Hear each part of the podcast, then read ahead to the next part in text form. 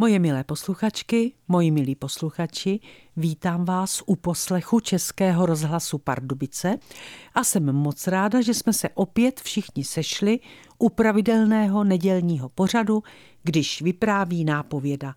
Dnešní vypravování vaší nápovědy se jmenuje Nech to na mě.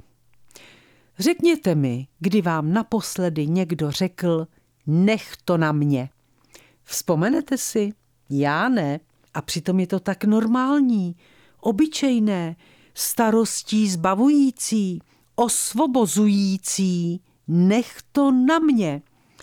Udělala jsem si malou anketu a zeptala se kolegu v činoherním klubu, kdy jim naposledy někdo, s kým něco řešili, řekl, nech to na mě.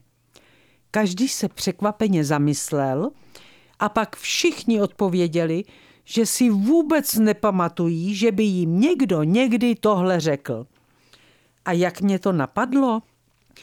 Řešila jsem s kamarádem Jarouškem Šimonem, kdy a jak mi předá svoji knihu Ať vzpomínky neumírají, ve které vzpomíná na svou námořní kariéru a která mu právě vyšla.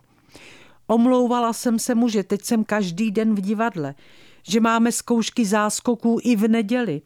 Říkala jsem mu, že ráno v 8 odjíždím do Prahy a do Kolína se vracím různě, někdy odpoledne, někdy až večer.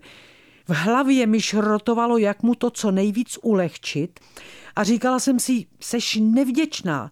Jaroušek ti chce dát svoji knihu s věnováním a ty prostě nemáš čas. Když si Jaroušek všiml, že jsem v koncích, usmál se. Nech to na mě, Ztratila jsem řeč.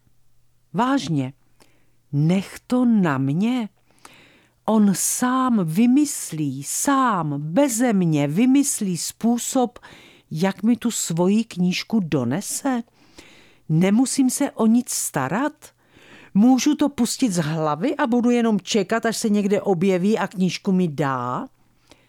Ty jsi mi vyrazil dech, přiznala jsem se. Ty jsi mě doslova dojal. Fakt. Já jsem dojatá. Právě koukáš na dojatou Fuchsovou. Víš, jak je to krásné, to, co jsi řekl?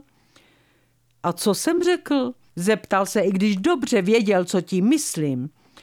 Řekl si, nech to na mě. To jsem neslyšela tak dlouho, že ani nevím, jestli jsem to vůbec někdy v životě slyšela.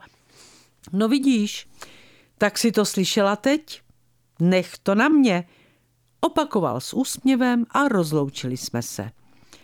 Na to Jarouškovo nech to na mě pořád myslím a proto jsem se rozhodla, že vám tenhle příběh povím, protože mě opravdu hodně zajímá, jestli je mezi vámi, moji milí posluchači, někdo, kdo si pamatuje, že mu někdo někdy řekl, nech to na mě. Mimochodem víte, jak to dopadlo?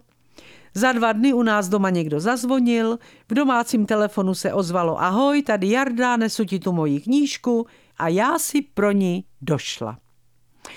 Když jsem si tohle vypravování připravovala, uvědomila jsem si, že Rituška, moje dcera, mi sice neříká nech to na mě, ale každou chvíli mě překvapí něčím, o čem jsme si jenom povídali aniž bych jí řekla, že bych si to chtěla koupit.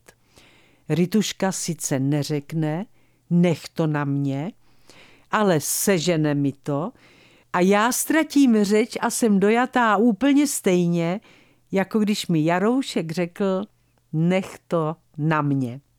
A to je pro dnešek všechno.